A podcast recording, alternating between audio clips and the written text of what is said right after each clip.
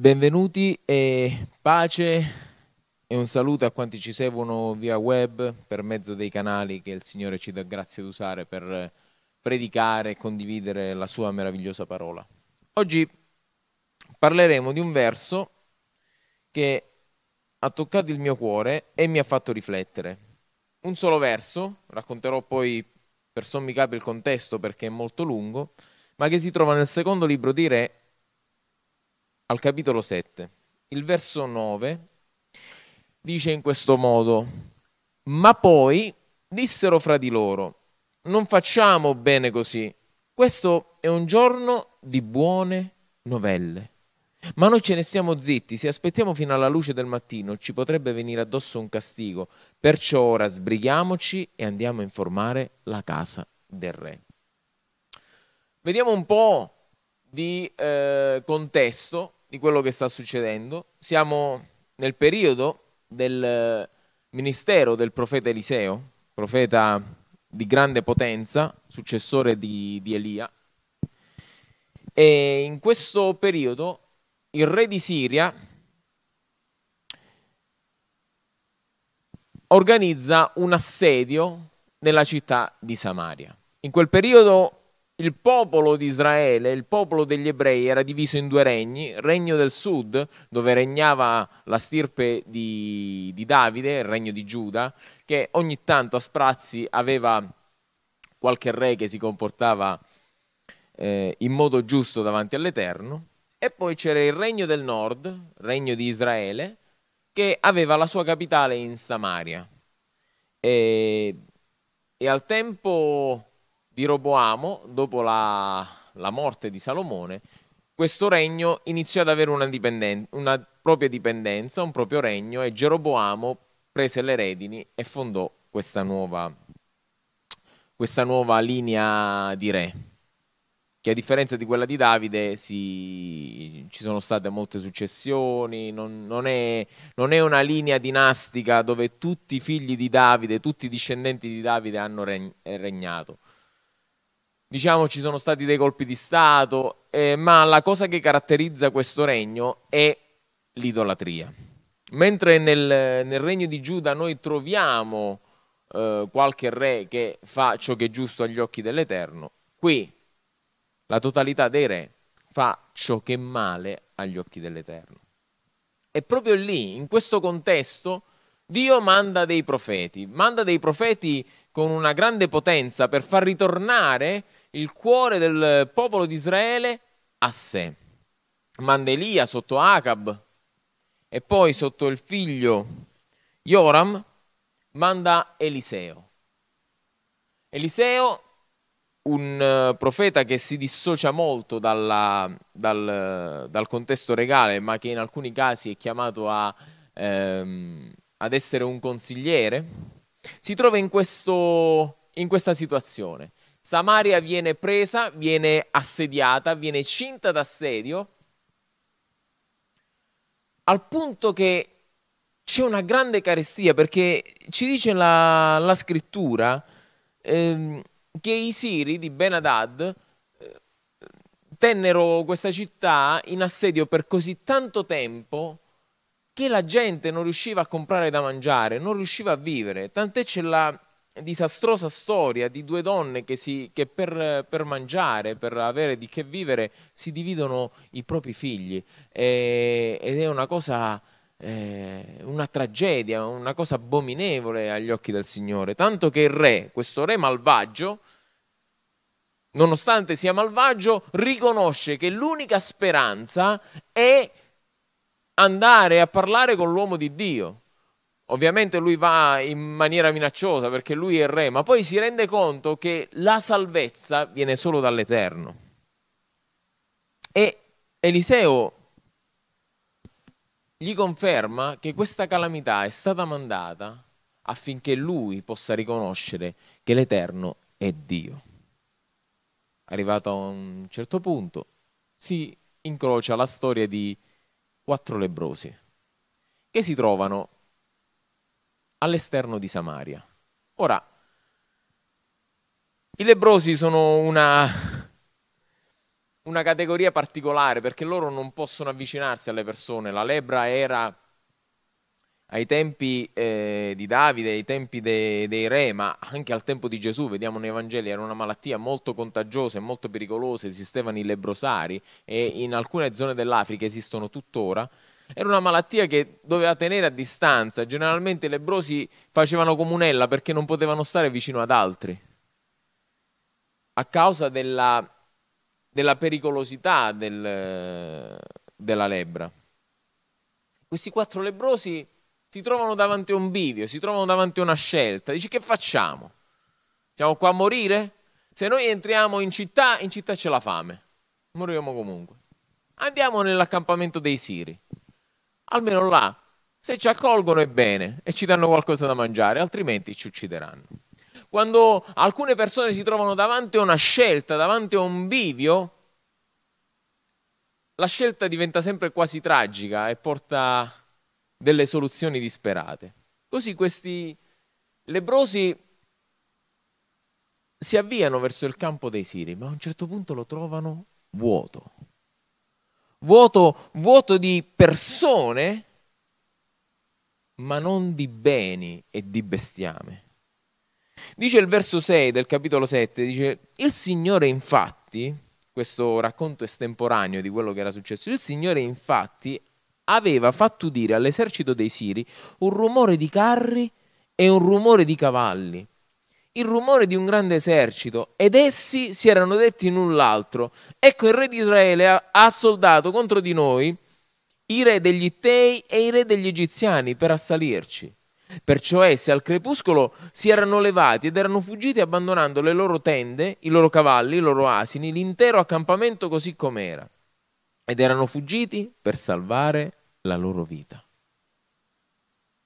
Io non so eh, che cos'è che abbiano sentito, ma mi viene da pensare che il Signore aveva mobilitato il suo esercito un'altra volta, come nel caso del, eh, sempre con Eliseo, il fatto che il, il re pensava, il re di, di, dei, dei Siri pensava che ci, ci fosse una spia in, in Israele, perché ogni volta che attaccava Israele, Israele giusto appunto eh, contrattaccava, sapeva dove andare a difendersi. C'è una spia in Israele, per forza.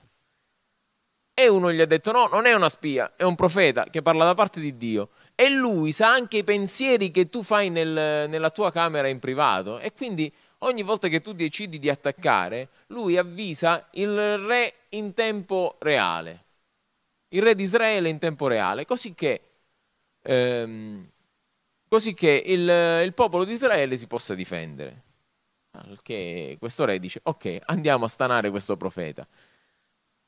Il profeta abitava in questa cittadina, in questo villaggio Dotan, circondato di cavalli e cavalieri dei Siri. E quando gli occhi del servo di Eliseo, che in prima battuta erano, erano, ehm, erano avviliti perché avevano visto questo grande esercito, finalmente dopo la preghiera del profeta hanno visto la realtà. Qual era la realtà? Cavalli e cavalieri di fuoco che circondavano l'esercito dei Siri. Ancora una volta il Signore mobilita il suo esercito in aiuto del suo popolo, in aiuto dei bisognosi. Ancora oggi noi possiamo dire che il Signore manda i suoi angeli affinché il nostro calcagno non sbatte a terra. Ancora oggi, ancora oggi il Signore è pronto a mandare dei messaggeri affinché la sua volontà possa entrare nella nostra vita e noi possiamo tendere alla salvezza. Ma poi c'è questo, questa decisione. Loro entrarono nell'accampamento, videro la tenda. A un certo punto mangiarono, mangiarono, beh, perché chissà da quanti giorni non stavano mangiando. Portarono via oro, argento, vesti, vesti e li andarono a nascondere. Poi però quando tornarono si resero conto. Si resero conto di che cosa? Che loro stavano in quel momento godendo dei beni, del miracolo che era accaduto, ma quelli che erano in Samaria erano ancora chiusi e attagliati dalla paura. Non facciamo bene così. Questo è un giorno di buone novelle e noi ce ne stiamo zitti. Se aspettiamo fino alla luce del mattino ci potrebbe venire addosso un castigo, perciò sbrighiamoci e andiamo a informare la casa del re. Se noi facciamo un parallelo, la, la meraviglia di, di questo libro sacro che è la scrittura, che è la parola di Dio, è che noi possiamo leggere qualcosa e possiamo rispecchiarci in essa. Anche oggi, come allora, c'è carestia. A volte noi passiamo giorni, passiamo settimane, passiamo mesi senza riuscire a, a percepire la minima benedizione eh, da parte di Dio. E ci chiediamo perché, come nel caso di Israele, il peccato fa sì che il Signore chiude il rubinetto, fa sì che noi percepiamo che ci siano cieli chiusi, quando invece il Signore per noi ha sempre i cieli aperti. Come quando Gesù si battezzò, a un certo punto dice la scrittura, i cieli si aprirono.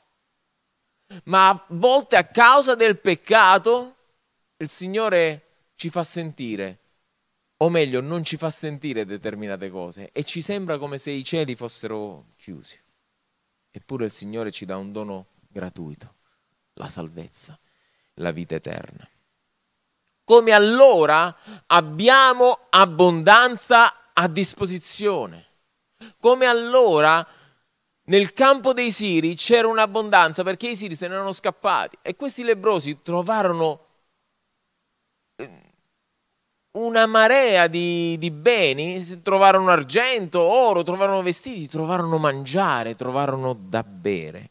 Oggi abbiamo abbondanza di benedizioni spirituali in Cristo, dice l'Apostolo Paolo agli Efesini. E questo concetto è ribadito da Giovanni nell'Apocalisse. Noi abbiamo benedizioni spirituali in Cristo, noi abbiamo una banca nel cielo di benedizioni spirituali. Molti hanno travisato questo concetto pensando che la Chiesa di Gesù Cristo deve essere ricca, ma noi non siamo ricchi di monete, noi siamo ricchi di benedizioni in Cristo, perché in Cristo troviamo il nostro rifugio. Paolo era, viveva, viveva per fede, viveva non avendo nulla, a volte eh, si appoggiava a una chiesa, a volte si appoggiava alle collette, altre volte doveva lavorare per dimostrare determinate verità e per non essere di peso a una chiesa che stava nascendo con alcune diffidenze. A volte doveva prendere delle decisioni, ma la sua vita in Cristo è stata una vita di fede, una vita che ha avuto molte difficoltà, non aveva soldi in abbondanza. Noi abbiamo una banca nel cielo e la banca è piena di benedizioni spirituali a nostra disposizione. Così come i Siri entrarono nell'accampamento, noi possiamo andare nei luoghi celesti e prendere queste benedizioni ogni giorno, ma a volte non lo sappiamo. O peggio ancora, ci sono persone che non conoscono l'Evangelo e non sanno quali benedizioni ci sono in Cristo.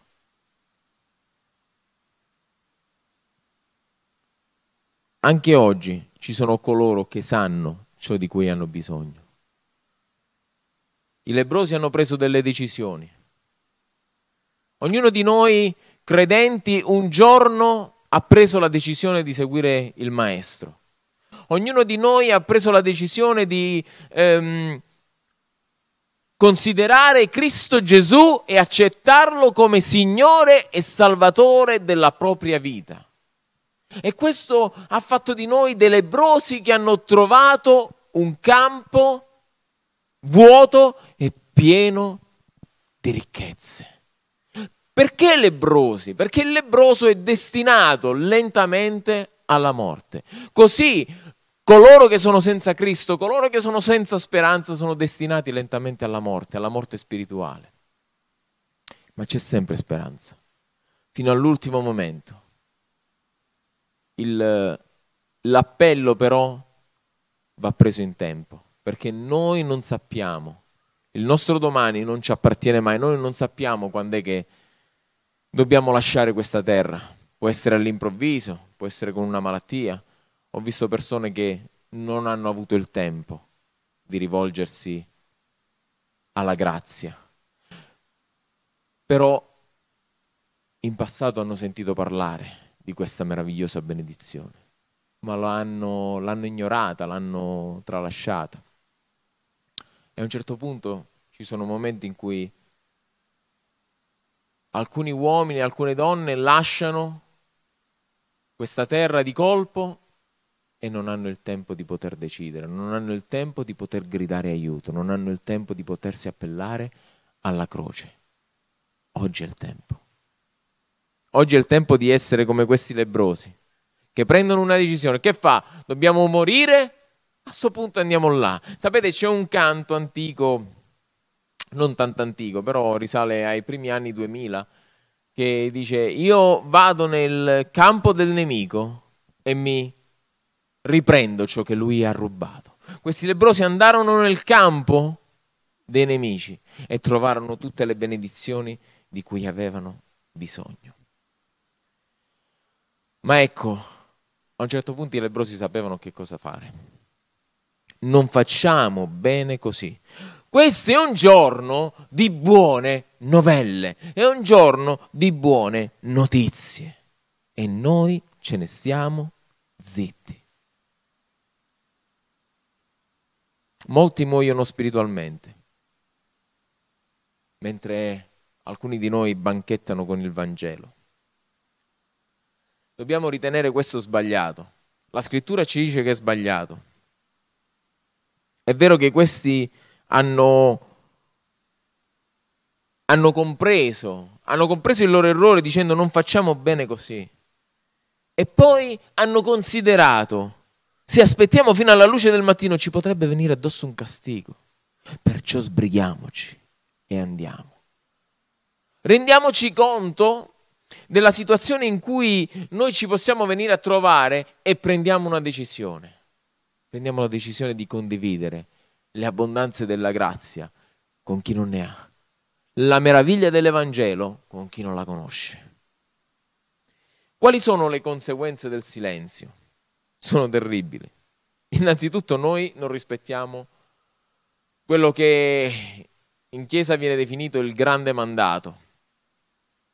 Gesù un giorno disse ai suoi apostoli un comandamento: ecco, andate e fate discepoli tutti. Questo viene definito il grande mandato. Noi lo troviamo nell'Evangelo di Matteo, al capitolo ventotto, questo grande mandato che ci riempie la vita di missione. E noi dobbiamo andare e fare discepoli tutti. E fare silenzio riguardo a questo sicuramente non è nei piani di Dio e non è ciò che Cristo ha comandato. Poi falliamo nella nostra missione come popolo di Dio. Noi siamo privilegiati ad essere, ad essere il popolo di Dio. E dice l'Apostolo Pietro, nella sua prima epistola, al capitolo due, che noi dobbiamo proclamare le lodi di Dio. Che cosa sono le lodi di Dio? Alcuni pensano che si riferisca ai canti. Sì, il canto rappresenta la lode. Quando uno canta in chiesa loda al Signore. Ma la lode in sé per sé è quando uno, eh, un credente ringrazia Dio per ciò che Dio è, per ciò che ha fatto nella, nella sua vita. E quali sono le lodi? Sicuramente il Signore ci ha chiamato dalle tenebre alla sua meravigliosa vita. Luce. Noi non avevamo misericordia, dice l'Apostolo Pietro, noi non avevamo misericordia, ma adesso abbiamo la misericordia. E se un popolo così speciale come il popolo di Dio, un popolo così privilegiato, sta zitto, come fa a proclamare le lodi di Dio?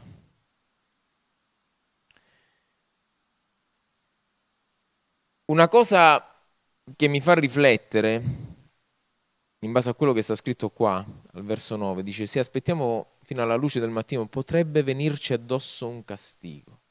Ecco, se noi tacciamo, noi risponderemo a Dio per aver fallito la nostra, la nostra missione. A Ezechiele il Signore disse: metti una sentinella per la casa di Israele. Egli era stato chiamato come guardiano per la casa di Israele e lui doveva avvisare dell'arrivo dei malvagi. E se Ezechiele non, è, eh, non avrebbe avvisato,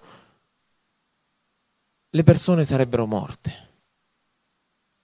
E le chies- la Chiesa è chiamata a essere una sentinella, la Chiesa è chiamata a proclamare l'Evangelo affinché le persone non muoiano nella propria ignoranza, non muoiano nella propria malvagità, non muoiano nel proprio peccato. Noi dobbiamo portare l'Evangelo ad ogni creatura, dice la, la parola di Dio, dice l'Evangelo stesso, ad ogni creatura. Questo è il comandamento che Gesù Cristo ci ha dato, e tacere non fa parte dei suoi piani. Perché molti sono silenziosi. Alcuni sperimentano la gioia della salvezza, ma poi per paura di ciò che dice la società, di ciò che c'è intorno, di ciò che il contesto sociale e culturale in cui ci troviamo, stiamo zitti. Perché? Questo va in contrasto, il Vangelo va in contrasto con tutto ciò che dice l'essere razionale.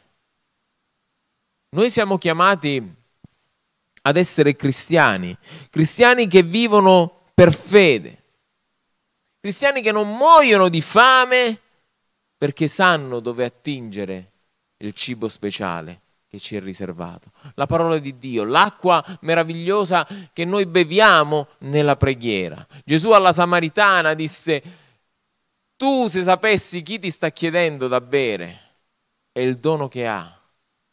Noi beviamo da un'acqua che non ci fa avere più sete, quest'acqua è Cristo Gesù. La preghiera ci dà quella comunione con Cristo che altri non hanno, che ci disseta, che ci soddisfa.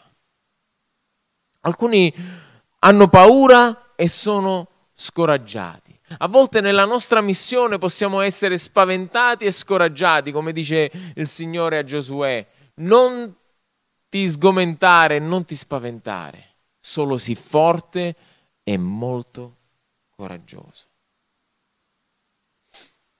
Per alcuni predicare il Vangelo può essere una, un'idea abbastanza complicata. Ma qui c'è qualcosa di straordinario. Se quattro lebbrosi sono riusciti a considerare il tacere davanti a una situazione così precaria, perché dentro una città stavano succedendo delle cose abominevoli come mangiare dei bambini per soddisfare la propria fame, e considerarono il loro tacere un proseguire di questa, di questa cosa abominevole agli occhi di Dio, beh, loro in, invece presero la decisione, dice: no, dobbiamo andare. Andiamo a informare la casa del re. La storia si chiude in una maniera incredibile. Loro andarono, informarono. Allora, siccome il, il re di Israele non si fidava, mandò dei, dei ricognitori a fare una ricognizione, e loro veramente videro quello che i lebbrosi avevano trovato. Così la mattina si spalancarono le porte di Samaria e il popolo riuscì a mangiare e a bere a sazietà. Non facciamo bene così. Questo è un giorno di buone novelle, ma noi ce ne stiamo zitti. Se aspettiamo fino alla luce del mattino ci potrebbe venire addosso un castigo. Perciò sbrighiamoci e andiamo a informare la casa del re. Andiamo a informare il mondo che Cristo è morto per i nostri peccati. Andiamo a informare il mondo che è finita il tempo della fame, perché Gesù Cristo ha provveduto vita eterna e benedizioni abbondanti in cielo. C'è una banca su nel cielo che è a nostra disposizione per ogni problema spirituale. La scrittura dice che quando Gesù è morto sono successe un certo numero di cose nella vita di ogni credente. Sembra una cosa paradossale. Come può qualcosa che è successa duemila anni fa avere una tale ridondanza nella mia vita oggi? Ma scriveva Isaia, ribadisce Pietro, che noi abbiamo pace. E il castigo per cui noi abbiamo la pace è ricaduto su di lui.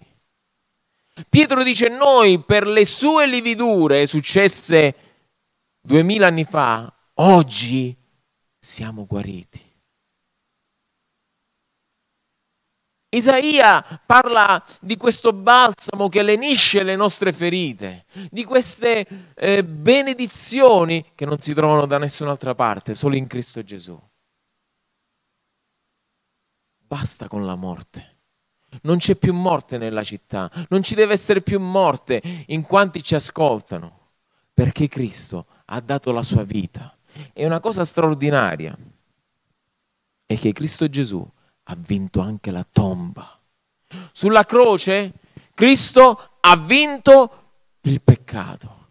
Il nostro peccato, ciò che ci allontanava da Dio, ciò che ci teneva chiusi nella città, senza poter vedere ciò che c'era fuori, senza poter vedere che i siri se ne erano scappati, senza poter vedere che noi abbiamo benedizioni abbondanti. Quel peccato è stato sconfitto sulla croce.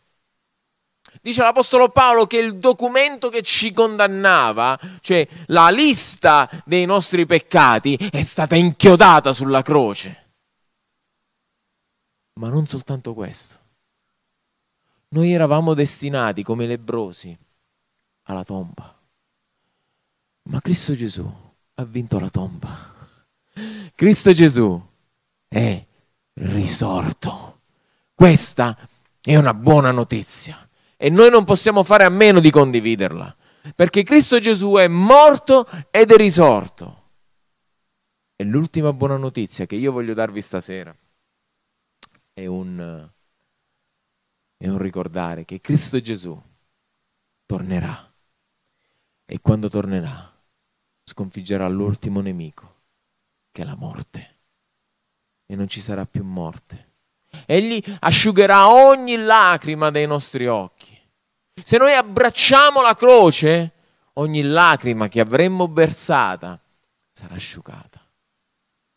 Queste sono buone novelle e noi assolutamente non vogliamo tenercele per noi. Vogliamo condividere con chi sta chiuso nella città, con chi non riesce a vedere le meraviglie della grazia, con chi non riesce a comprendere la bellezza della salvezza. E Dio ci possa benedire per questa nostra decisione coraggiosa. Dio possa compiere in noi quest'opera potente, in modo da darci ogni giorno la franchezza per poter condividere buone novelle.